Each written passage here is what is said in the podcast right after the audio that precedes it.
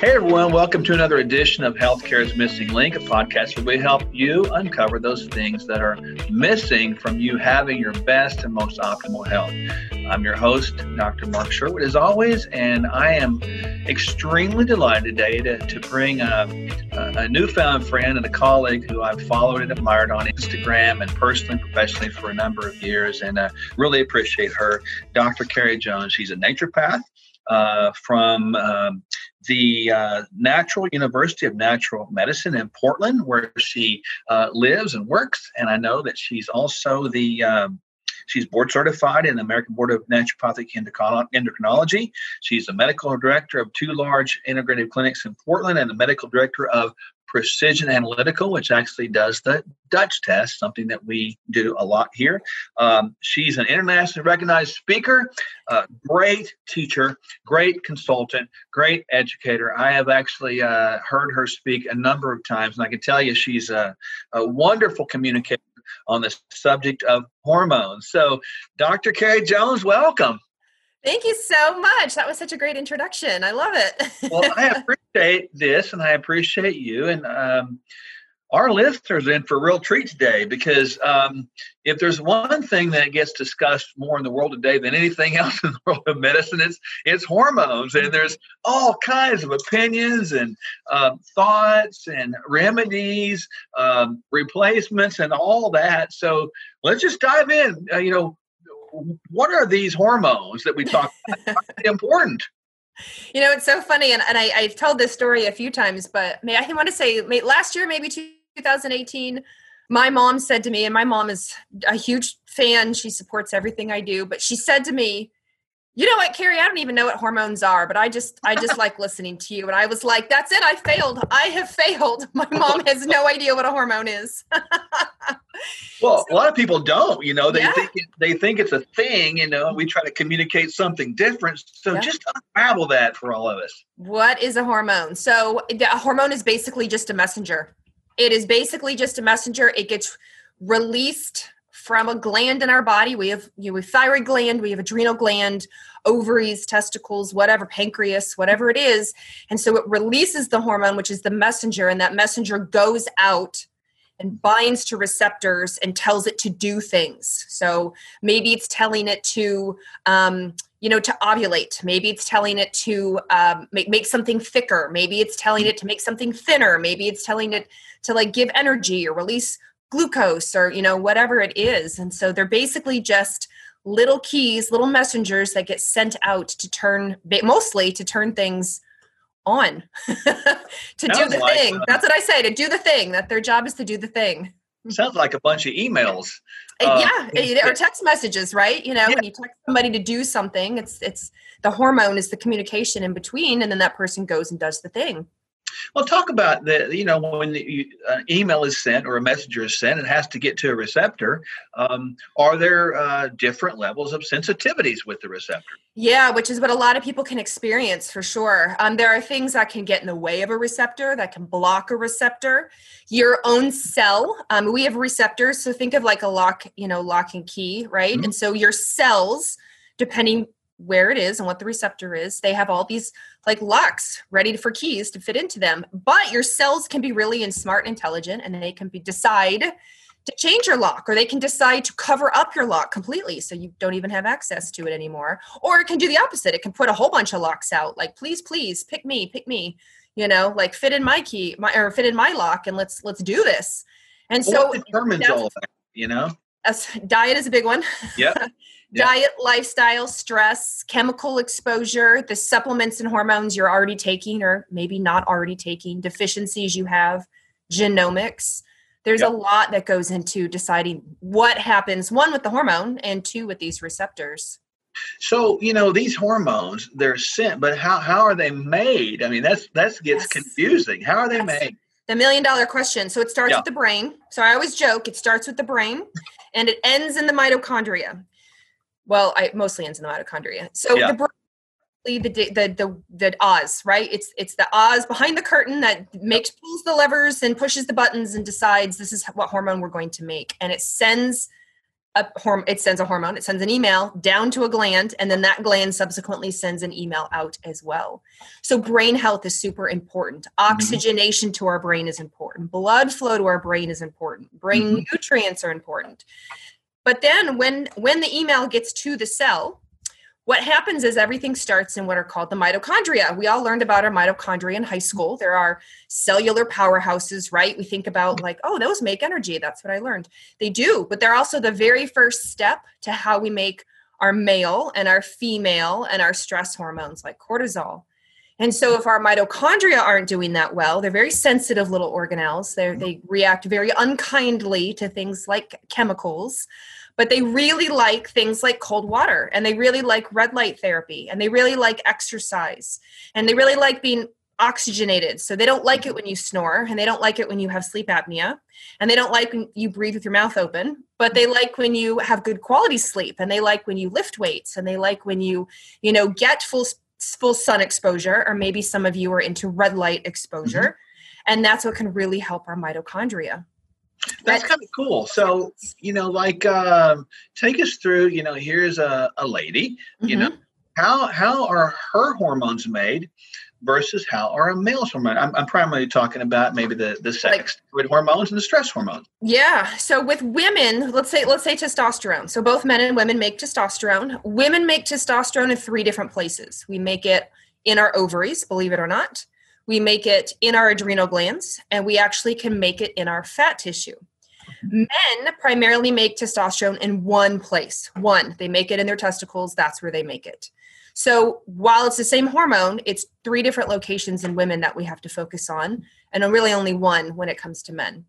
Now with cortisol, one of our big stress hormones, we make it the same way. Thankfully, that part's easy. Mm-hmm. So we start with the brain, and then we go down to the adrenal glands, which are the two glands. They sit on top of our kidneys, and they then make cortisol, or they make adrenaline, which is known mm-hmm. as epinephrine, or norepinephrine, which is noradrenaline, D H E A. So they make those hormones as well. And that's where it becomes really, um, when we're treating men and women, it's really important to know this, because with cortisol, the physiology, the how is the same, but with testosterone, it's not. Mm-hmm. We have to address it a little bit differently, male to female. Now, what part, and I know the answer, but I just want people to get this. What part does cholesterol play in all this? Huge. With our, they're called steroid hormones. So our testosterone, our estrogen, our progesterone, our cortisol, they're all called steroid hormones. And they're called steroid hormones because cholesterol is what's known as the backbone. So it's the very first step into creating a hormone. So when the brain tells, let's say, the, the brain tells the testicles, hey, make testosterone for this man. So in the mitochondria, your body says, all right, takes cholesterol and converts it into something called pregnenolone. That's the first step. And so for those men and women who have maybe very low cholesterol, maybe they're on cholesterol suppressing medications as an example, and mm-hmm. it's too suppressed, they oftentimes have really low hormone because they don't have the first step. They don't have the backbone. They don't have the first ingredient to bake this hormone cake mm-hmm. to even get started. And so cholesterol is important. Now, my next question I'm always asked is, well, I have high cholesterol. Will I make more hormones? No, you won't. It's a rate limited step. The body controls it very tightly. So, so if you have more cholesterol than the average bear, it doesn't mean you're going to make more testosterone or more estrogen. It is very controlled. So you could have, you could push it too low, mechanically yes. speaking. Yes. Yep. Or if it gets too high, it could be too high, but there is a rate limiting step in there, correct? Yes, correct. Correct. Now, yep.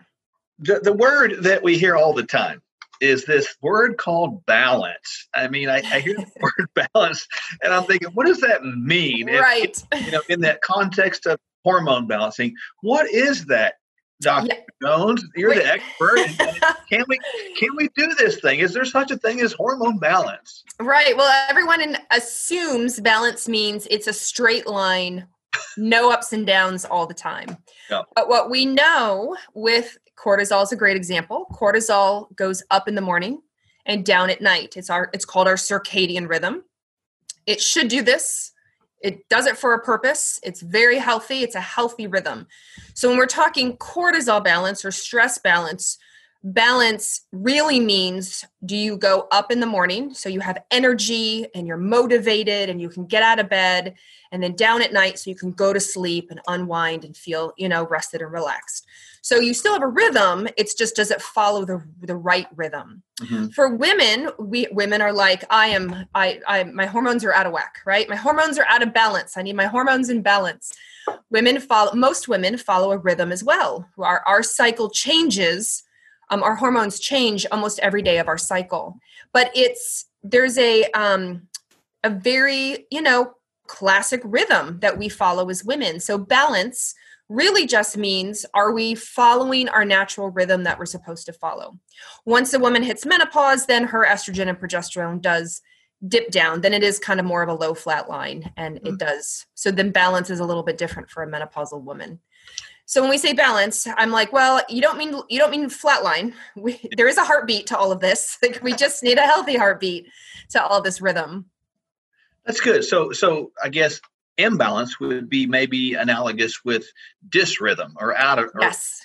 Yes. And a lot of people feel that. They'll say that maybe they're listening to this right now and they're like, ooh, but I'm tired in the morning yeah. and wired at night. I'm like, you have a flipped rhythm, yeah. right? You're supposed to be awake, assuming you don't work the night shift, assuming you work a day shift, you're supposed to be up in the morning. And if you're not, if you're super tired, exhausted, not right now, you need four cups of coffee, then we're saying you're out of balance. Your rhythm is not following the natural rhythm it's supposed to. And this is not coffee, folks. This is a, a cup of nice green tea. It just sounded good this afternoon. Yeah, absolutely. I green tea. I can't drink coffee. I have the genetic snip that, um, Caffeine is really, coffee caffeine is really yep. tough for me. It makes my heart race, but I can do green tea. So you are slow metabolizer. I am a slow metabolizer. Yes, yes. Well, so, you know, hormones, um, here, here, we hear this all the time, and I'm going to check my hormones. Mm-hmm.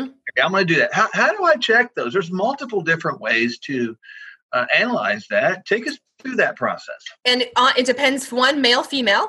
And it depends um, for females, like where you are in your cycle. So this mm-hmm. is where it gets a little tricky with hormones, even with cortisol. Um, my, my biggest pet peeve, and it's not against the people who bring me the results, it's their practitioner who ordered it. So my mm-hmm. biggest pet peeve is when I say, oh, thank you for bringing me your hormone, your hormone test. When, where were you in your cycle when you got this tested? And they go, I don't know. It was, you know, Tuesday at two o'clock. And I'm like, ooh, that doesn't help me. Or for men, men will bring you their testosterone. And I'll say, it's, it's date stamped here that you got your blood drawn at noon. They're like, well, yeah, it was my lunchtime. So I went and got my blood drawn.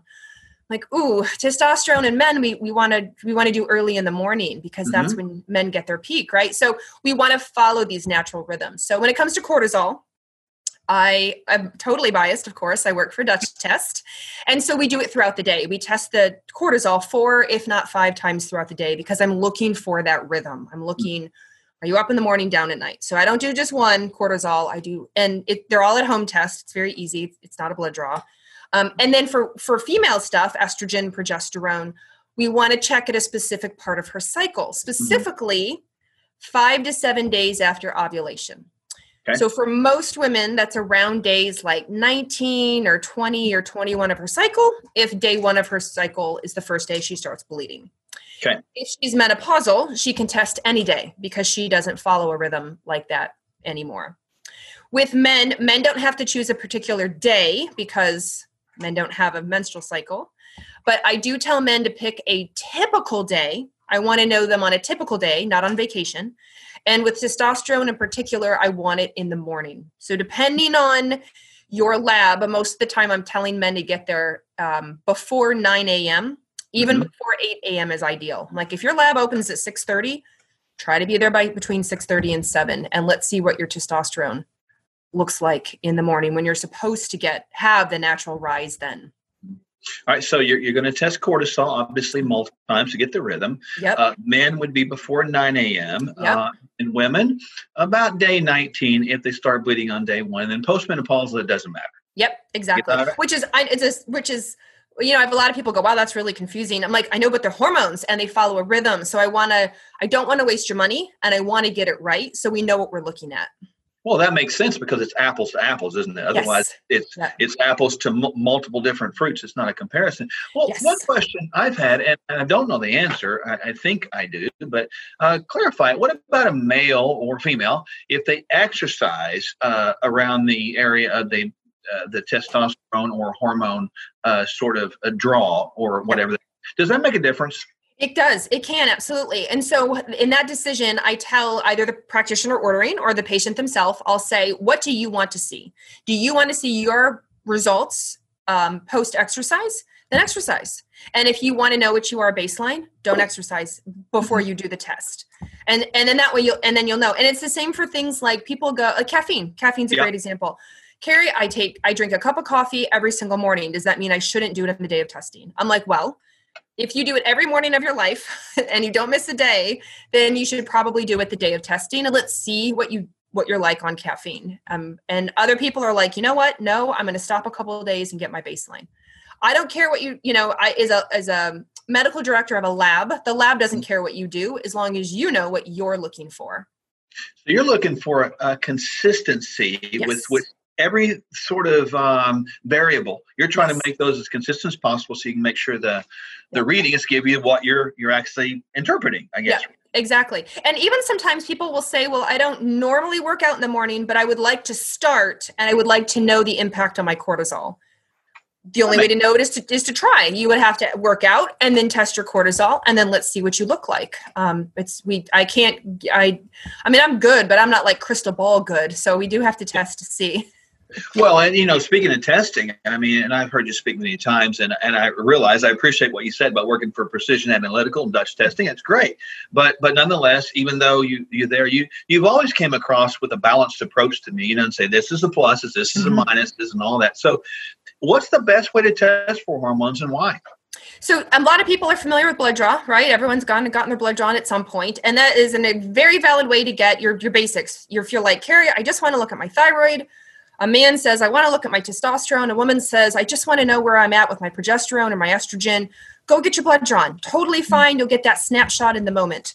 So then what happened was um, saliva testing was introduced. And the mm-hmm. reason saliva testing, where you spit in a tube for science, um, was because it's easy. It's not, a, it's not a poke. It's not a blood draw. You could do it at home. And it allowed for multiple collections in the day, cortisol being the biggest thing. So it became a super easy test.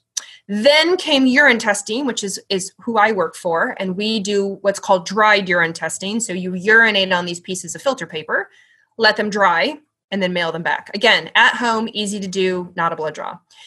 The, the addition of the urine testing gives you what are known as metabolites, which is basically just a fancy word for when you have a hormone and it converts down a pathway, it turns into something else. And that something else, that metabolite, sometimes are good and sometimes they're not so good. And mm-hmm. so having the urine testing gives me some of that extra information. Like testosterone's a great example. A man says, I'm having, or a woman says, both of them say, I'm having cystic acne and I'm yep. having, I'm losing hair.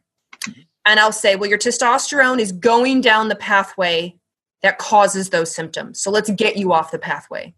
Unfortunately, the pathways, um, we don't see that in saliva. It's a little harder to see in blood, and it's easier to see in urine. So it kind of just is a little more comprehensive in urine. Same for estrogen. A woman says, I want to prevent or minimize what I can, maybe for breast cancer. Mm-hmm. In blood, I can run her estrogen. In saliva, I can run her estrogen. In urine, I can run her estrogen. But in urine, I also get the pathways. And with those mm. pathways, I get a little extra information to go, oh no, you're going down a pathway that's not so good for breast health. Or I'll go, oh my gosh, you're going down the healthy pathway. This is great. Yay, breast health. So when you talk about this, I, I want you to go into the pathways a little bit because our listeners are pretty familiar. So mm-hmm. if a lady or a man is having, uh, you know, the, the, the acne or maybe mm-hmm. hirsutism, something like that, what is that pathway? And, and obviously you're talking about testing it with urine and, and maybe, um, you know, what would one see in a, in a classic urine test with that? And then how would they potentially, I mean, you give all the possibilities, remedy that or deal with it? Yeah, so the enzyme is called five alpha reductase. five alpha reductase takes those androgens and converts them into things like five alpha D H T, dihydrotestosterone, um, androsterone, uh, mm-hmm. which is another and slightly androgenic uh, metabolite.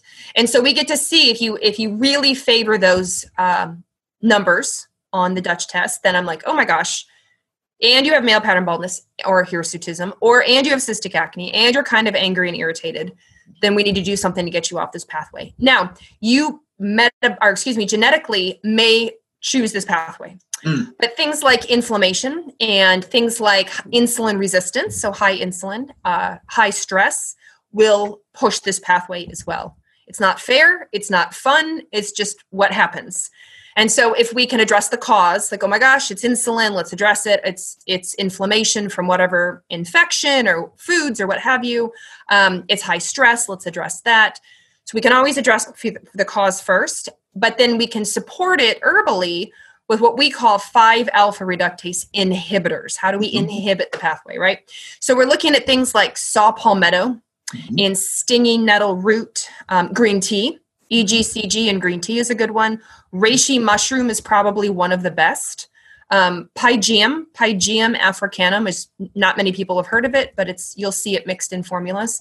And I joke, a lot of these mixtures have the word prostate in front of them. Yep, like, yep, that was gonna say, that's like prostate support, prostate blend, you know. And then women freak out. Women are like, but I don't have a prostate. I'm like, yeah. I know, I just need the herbs and the, you know, the reishi mushroom inside. So will they help with men too? The same? They help with, absolutely. It's same, same, same dose, same stuff for males or, or females. It doesn't matter. Yeah. Okay, so uh, ladies here, and, and and talk about the different metabolites of the uh, estrone, estriol, or estrone and uh, estradiol. Yeah. And where do they go? You, you mentioned a bad pathway. What, what is that? What does that mean? Yeah, so estrogen goes through three phases of detoxification. So the common ones that are tested, um, one is called hydroxylation, and then the other is called methylation. And so um, when you have estrogen, the most potent estrogen in the body is called estradiol, E two, and then estrone is E one, which is another big one. Um, and then we have E three, estriol. Now, estriol, uh, unfortunately, It gets a bad, it gets, it's a good estrogen to have, but I believe it or not, Wikipedia calls it a metabolic end product or trash product or something. And I'm like, no, we need, we need wow, estriol, but it really is a dead end estrogen. Like once you make estriol, then it, it gets eliminated out of the body. So the first two, E one and E two, uh, estrone and estradiol, they go through phase one detoxification, and they have three pathways it can choose from. It can go down a two pathway, like the number two, four pathway, or sixteen pathway. And it's called a, it's called the hydroxylation pathway. So it's two hydroxy, four hydroxy, or sixteen hydroxy. Now, the two hydroxy is what's considered the less carcinogenic. It's the one that's preferred. It's not no carcinogenic. It is less carcinogenic. The four pathway is more carcinogenic. That's the one that can increase the risk for D N A damage. We don't like that. The sixteen pathway is what we call the proliferative pathway. It's estrogenic. It makes things grow. So it's good for bones, maybe not good for breast health, maybe not good for the woman who says, I get clots and heavy periods. Mm-hmm. My breasts get big and tender at P M S time. Mm-hmm. The sixteen can make that worse. Now, that's all phase one detox. Then all of that has to keep going. And so it goes through phase two detox, and it's known as methylation. And it's where that hydroxy basically gets neutralized into a what's called a methoxy, and it becomes water soluble. Why is it water soluble? So you can get rid of it. It can go out in the water, or it can go out, you know, out in the toilet. And so that requires a, a particular gene known as C O M T, C O M T, and C O M T makes the enzyme, same name, C O M T. So the C O M T enzyme is what does that magic. There are a lot of cofactors around C O M T. We, like B twelve is really important. Yep. Folate is really important. Zinc is really important. Choline is really important. Um, glycine is really important. And so methionine is important. So all of these nutrients are really important to help make that estrogen go through that pathway. Then the third and final pathway is now it's literally ready to be excreted. So think mm-hmm. about how, the health of your kidneys, and are you hydrated? And think of the health of your intestines, your microbiome. And so if you have gas or bloating or, you know, inflammation, constipation, all that can affect your estrogen. That estrogen that's trying to leave accidentally gets reabsorbed and, you know, circulates back around again and might cause problems. Mm-hmm. So when I explain all this to people, I have the same analogy I use every time. Think of your bathtub and think of it linked to your sewer line. So phase one detoxification is the water coming into your bathtub. Is your water coming in fast? Is your water coming in slow? Is it, what kind of water is it? Is it two water, four water, sixteen water? Then you have to get rid of the water, so you open the drain. The drain is your C O M T, your C O M T. Is your drain open? Is your drain clogged like mine, full of long blonde hair? Is your drain, you know, open but not open wide enough? And then you go through the sewer line out, you know, into the into the out into the world, and that's your basically your intestines, right? Your sewer line out. And so is your sewer line clogged? Is it blocked? Is it inflamed? Does it have a crack in it? Mm-hmm. It's the same thing in your body. So we're just trying to do things to better these different phases so that estrogen can go out. And the cool thing is we can test them. So when mm-hmm. women say, where is the problem? I'll go, well, let's test and I can tell you. And then we can like fix it with diet and lifestyle and hydration, herbs and nutrients, and really work on that way. So things are going down the, the four pathway. And I know that really cool. The Dutch test, there's percentages that are based yes. upon average, which is neat. You know, that it's just a really well laid out report. We'll actually put a, a mock report in the in the feed below this so people can click on that. I think that'd be very helpful. Mm-hmm. Um, but um, you mentioned if it's going down the fourth pathway, that could be potentially carcinogenic. Can that be fixed? Can you get it off of there? Yes. Yeah, you can definitely, for sure. Now, thankfully, your body is intelligent and your body has two stop gaps to try to get it to go back the other way. And so these stop gaps are known, we have enzymes. And so one of your enzymes has a lot to do around your glutathione, right? Mm-hmm. Your big potent antioxidant or N-acetylcysteine is helpful here. The other enzyme has a lot to do with um, like sulforaphane, which is in broccoli sprouts. And yep. so we, there are definite, you know, high antioxidant support that we can do to help you turn tail and get off this pathway so that you don't cause or minimize, let's say, any kind of D N A damage. What's the time frame that you've seen in general if people uh, just, you know, comply with what you're telling them to move it off that pathway and actually see measurable progress? So when it comes to the phase one point, so the phase one um, with the two, four, sixteen, There's, we talk about the bro- the uh, cruciferous vegetables, the broccoli, the kale, the cauliflower, the Brussels sprouts. Mm-hmm. They contain an ingredient in it called indole three carbinol, I three C. And when that hits your stomach acid, it converts into a lot of things. But a big thing is called D I M, diindolmethane, D I M. Mm-hmm. So I've seen it in as fast, and, it, and maybe it's just because we tested it two weeks. And so what D I M does, or indole three carbinol does, is it will shift. It'll shift your pathway from the four and the sixteen over to the two. And we did it before and after in two weeks. And in two weeks, it was, it was phenomenal. I mean, it was amazing how fast it moved. Now, if we had done it the next day, does it move fa- faster than two weeks? Probably. We just, mm-hmm. we just did two weeks. and so, and so when, now when it comes to the enzyme C O M T, that phase two, we do find that tends to be a slow mover in people. It seems to be affected by a lot of Um, external things, chemicals, stressors, things like that. Um, and then it just can sometimes take a while for nutrient status to build back up in people to then shift the cruise ship, you know, down to the pathway it's supposed to go. And that's, of course, tied in back into that biochemical process called methylation, which there's all kinds of stuff going on. There are many, many rate-limiting steps. Uh, another call, another day, et cetera. that's, a, that's a massive pathway there. Yes. Well, okay, so on this test, you also go through the cortisol metabolites. And yes. that is one that's unique. I love that. So, so there's metabolized cortisol, there's free cortisol. Unravel that. What does that mean? Unravel that. What does that mean? So most people are familiar with free cortisol. So f- anything free is what is active. Free is what goes and binds to receptors and does the things. But what what your body does is your body makes a lot of cortisol, and not all of it gets used. A lot of it's basically just, we call it metabolized, but it's like flushed out of the system. And so Um, let's pretend one hundred is the number. Your body makes one hundred cortisol molecules in a day, but you only actually have one or two floating around as free and active. And maybe you have ten that are bound up to binding globulins that are like in the waiting wings, you know, like waiting waiting for when they be need, they're needed. And then the, all the rest of it, all seventy of the rest of the molecules aren't used or needed, and so they get metabolized out of the system. Mm-hmm. And what makes the metabolites really interesting is they help you just uh, tell more of the story. So mm-hmm. if you have high metabolized cortisol, then you think to yourself, why would the body make so many molecules of cortisol, right? So mm-hmm. many hormones. Why would it make so many? Well, stress is a big reason. Mm-hmm. Infection, inflammation, obesity, uh, mm-hmm. insulin resistance. And so now I'm like, oh, look, that's there's your cause. This is what okay. we have to go address, right? Don't suppress cortisol per se. Let's let's address the cause.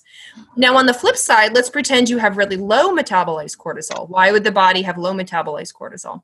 Believe it or not, low thyroid, sluggish thyroid is a really big reason. Hmm. So I can sometimes look at the results and go, have you had your thyroid tested in a while? Because it looks like your th- slow thyroid is affecting the way you make and process cortisol.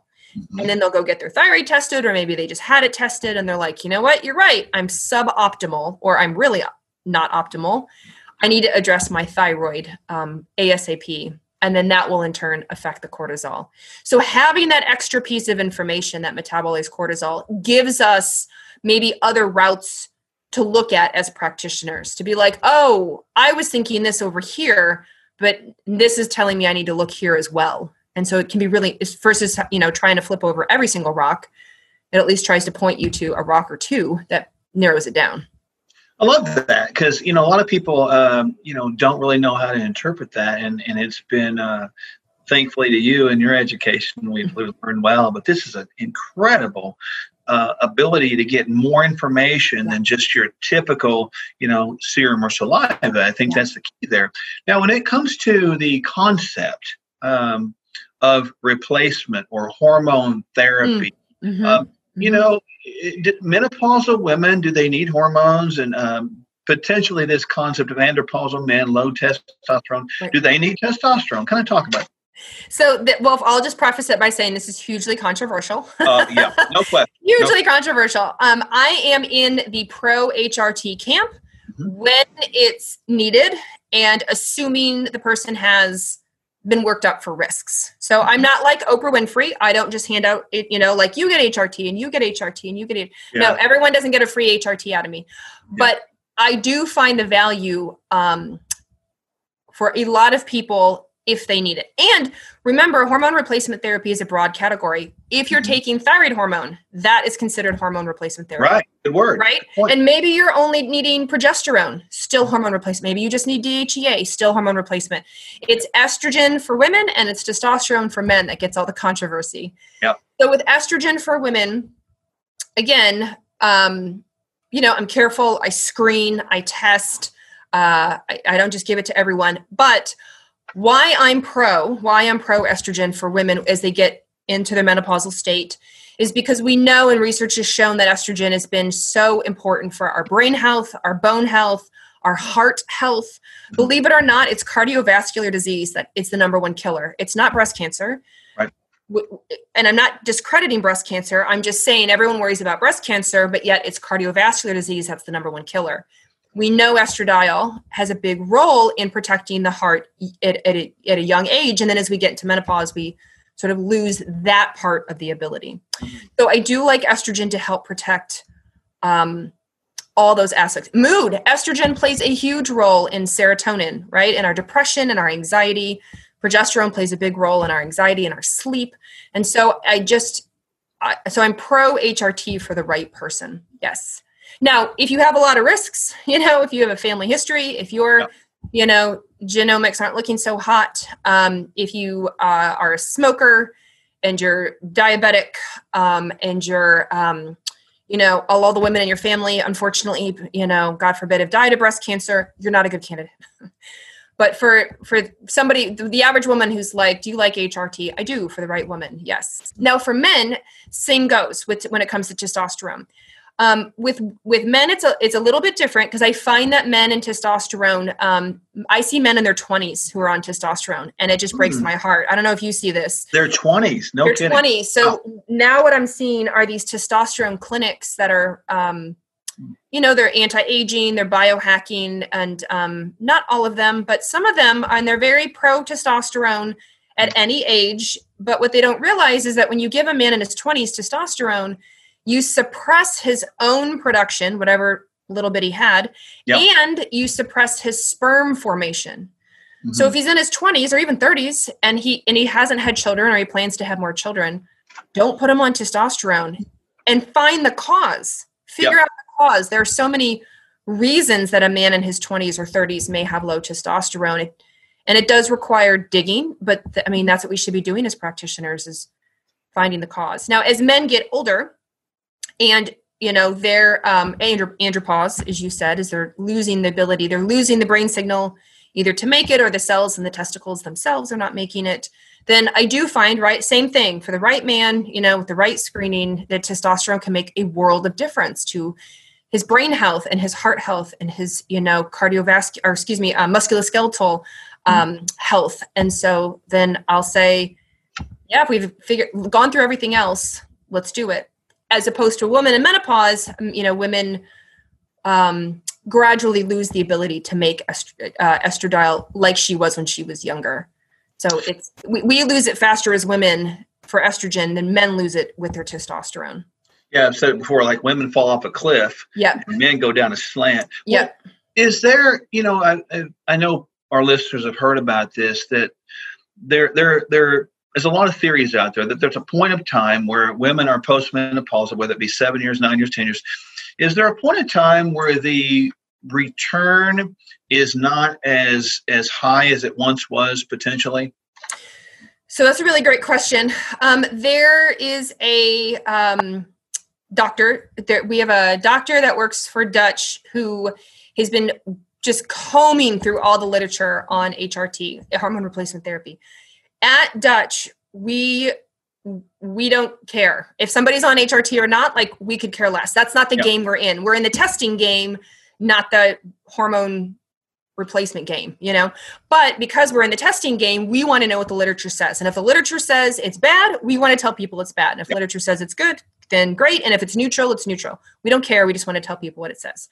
So um, our researcher, who's been going combing through all the H R T stuff, she says no, that she says Um, if you start on H R T, that what they find is if you stop it, let's say you stop it at like nine years mm-hmm. or ten years because you are you're tired of taking it, or maybe you're afraid or what have you, that your all the um, risks come back because mm-hmm. you've lost the estrogen, and so you could still have the heart risk, you can still have the brain decline risk, you can still have the bone decline risk mm-hmm. because you've just taken the estrogen away. Mm-hmm. After having been on it pretty consistently. And the opposite's true. Let's pretend you went through menopause at fifty, but now mm-hmm. you're sixty and you're like, I'm having some brain decline yeah. and I'm, I'm not feeling so good. I'm not in on my A game anymore. And you know, like what are the, like what is happening to my skin and you know, my bones. She is saying that research is saying that if you don't have screen for risks, but you can go on H R T, there does, there isn't, it's better to start H R T close to menopause. But if you're outside, if you're past menopause, that it's okay to start it, assuming you don't have the risks, you know, and your practitioner's keeping a tight eye on you. So that's what she says the literature is currently saying. Again, risks is, the, risks is the key word, you know, risks is the key word. Because um, if you already have cardiovascular disease, if you already have all sorts of heart issues, then you probably shouldn't just jump on estrogen, because estrogen yeah. might actually make you worse. But if you don't, And and you're at a, a good candidate for it, and you're symptomatic, then it could be a good option for you. I like the way you put that, because there is um, uh, well-known organization organizations that would say things like, and I, I won't name them, but say things like, use hormones for as short a time as possible and then yeah. stop. So yeah. you know, we've repeated that. It makes sense, and the yeah. does confirm yeah. that yeah. that you know, when you stop them, you're going to go right back to where you were. The symptoms are going to return. So. Yeah. Yeah. No, and not all women need H R T. I mean, I'm sure you have listeners listening right now going, well, I never went on H R T and my menopause yep. was fine. Fant- yes, absolutely. And again, you would not be the person I'd put on H R T. If you came into my office and said, Carrie, I feel really pretty good. Yeah. I'd be like, great. Let's yep. maintain where you're at and not, you don't need H R T. But if you came into my office and you said, I am a hot, chaotic mess. I mm. can't sleep. My mood is all over the place. I put on fifteen pounds. I have no libido. I ha- can't remember anything. I'm making lists. Um, my my lean muscle mass is declining. I'm getting squishier. Then maybe, I mean, let's address a lot of causes. Yep. There are a lot of other yep. reasons for that as well. And let's see if you're also a candidate for H R T, because I want your quality of living mm. It, it, to be amazing. As somebody said to me, women go in, or mo, a lot of women are in menopause for a solid one third of their life. Mm. You know, not five years, not ten years, but it, they're like, we're menopausal I mean, if you, if you, if the average woman goes through menopause in her fifties and she lives until her seventies, eighties, or nineties, that's thirty or forty or fifty years postmenopausal. So let's make it, let's make it our A game, right? Yeah, right. Exactly. I mean, we've lived with that, like this, this life that looks like this, this inverted bell curve mm-hmm. thing, you know, that's, that's unacceptable. Let's live like this, you know, yeah. like keeping our death process short and our health span increased. That, yes. I love like, that graph. Yeah. Right. I love that graph. Absolutely. So let me ask you this. This is, you know, going back to the um, four hydroxyestrone to four methoxyestrone pathway, you know, the, the potentially mm-hmm. carcinogenic that could drive to this D N A adduct, which is D N A damage. Mm-hmm. It seems to me that ladies who are perhaps greater at risk, family history, et cetera, et cetera, et cetera, that doing that would be the right way to go, yeah. as in the sense that it might sort of show you there's a there's a, a storm brewing. Yeah, is am I looking at that right? Is that one hundred percent? Uh, we have a lot of women. We've we have some oncologists that will run Dutch testing um, because they understand that pathway, and maybe they don't.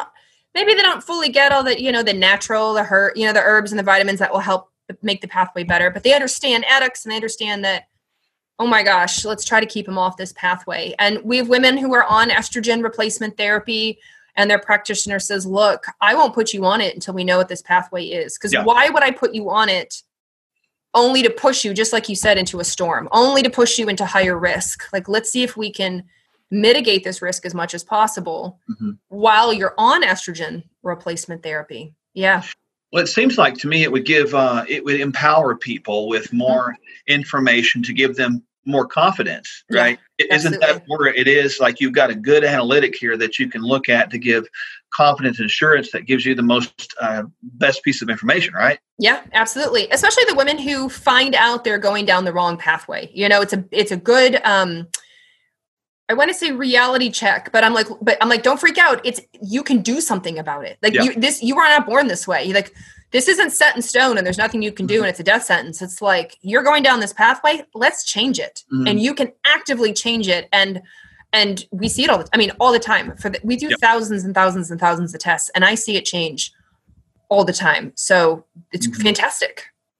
So, you know, with you, you, you guys have added a lot to the Dutch test over the years. You know, you keep rolling stuff out. I always appreciate that. You you talk about some organic acids in there, too. Kind of mm-hmm. talk about that briefly, because I find those very um, uh, clinically useful. So, you know, talk about yeah. what the organic acids are. I mean, those are kind of the waste products, too. But but talk about why it's important. Yeah, so that or we chose just a handful of organic acids. We're not looking to be a, an organic acid company by any stretch, but we've picked a few that relate to either hormone, female, male hormones, or to cortisol. So we have a uh, B twelve organic acid known as M M A. Now, M M A is specifically adenosylcobalamin. So everyone knows about methyl, methylcobalamin.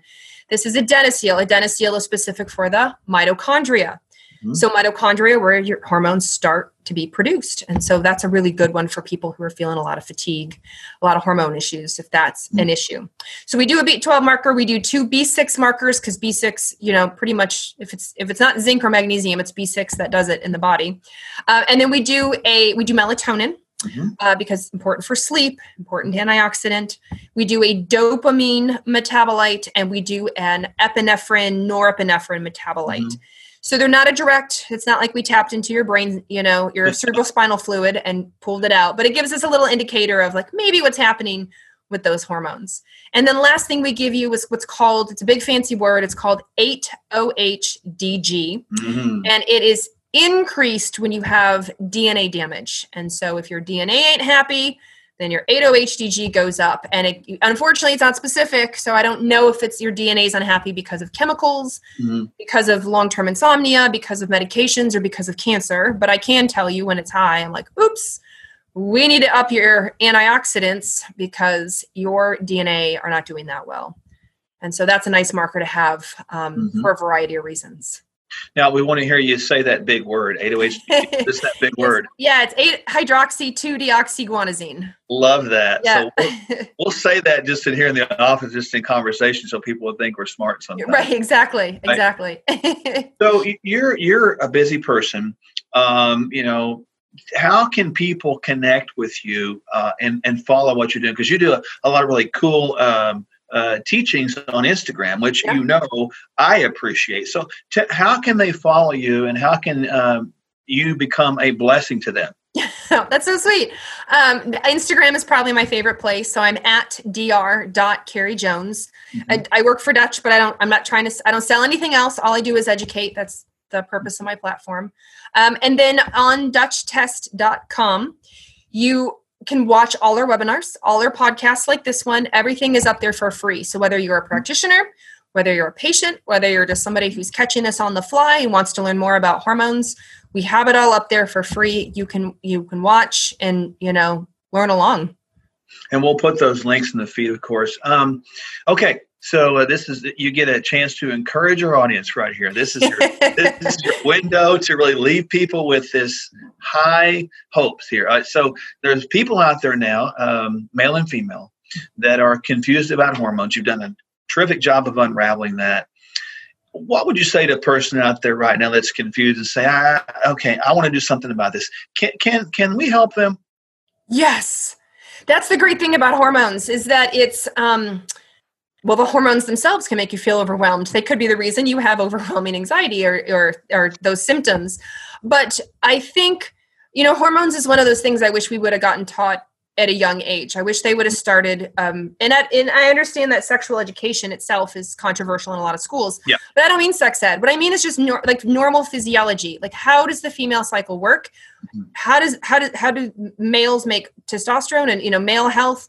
Because, and then what can you do about it? What makes it go off track? And what can you do to put it on track? And if we just started educating with that, the number of women I have, full grown women, full adult women who say to me, I had no idea that's how it worked, or I had no idea that's what ovulation meant. I had no idea what progesterone does in the body, or I have no idea, you know, about, um, you, like, like they understand the fundamentals of how to make a baby. But like when, when I talk about hormone stuff, they're like, I had no idea. And many will say to me, if I had known, it would have helped me not feel crazy, not feel alone, realize I should have gone and gotten help sooner, realize I should have spoken up for myself and said, this is not normal, or maybe realize I need a new practitioner because the one I have isn't listening to me. And I know that I can do things, make changes, have hope when it comes to hormones.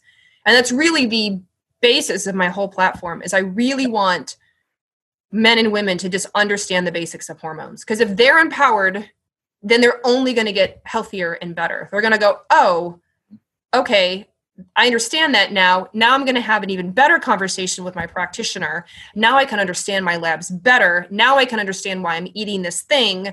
And, and then they're only going to get healthier. Well, I love that. So now you understand, ladies and gentlemen, why we wanted to have Carrie Jones on, because she's such a great encourager and such a great educator. Um, and a lot of, you know, A lot of stuff that uh, Doctor Michelle and I, you know, talk about, learn. We've been through your course, and uh, we listened to those uh, audio uh, and, and tapes many, many times over and over again, because we can always learn, and we learn from each other. So, um, just really want to thank you for joining us today. It's it's been a blessing, and uh, you've been a great encouragement to to many, many people. So, thank well, you. Thank you so much. I've and to everyone listening, I've been through their course too. So, it's definitely the feeling is very mutual. So, I appreciate it. Well, make sure, uh, you know, the, anything, um, I'm going to make sure to have it in the feed down here to connect. And, uh, boy, Carrie, thank you from the bottom of my heart. I know uh, where you are right now in the, in the United States, there's a lot of um, uh, danger going on with fires and stuff. So we'll uh, definitely, listeners, pray for the safety of Portland and the Pacific Northwest, that those fires will go out. I'm serious about that. Pray for rain. I mean, pray for rain. And we're the Northwest. So, uh, and thank you so much, and uh, really appreciate this. Absolutely. Thank you. Well, ladies and gentlemen, thank you for joining us on another edition of Healthcare's Missing Link. Uh, make sure, as always, I tell you to subscribe to find out what and who is coming up next. Remember to not let those things that are hidden, like not having information, steal your best health. We'll look forward to seeing you next time on the next edition of Healthcare's Missing Link. Bye-bye.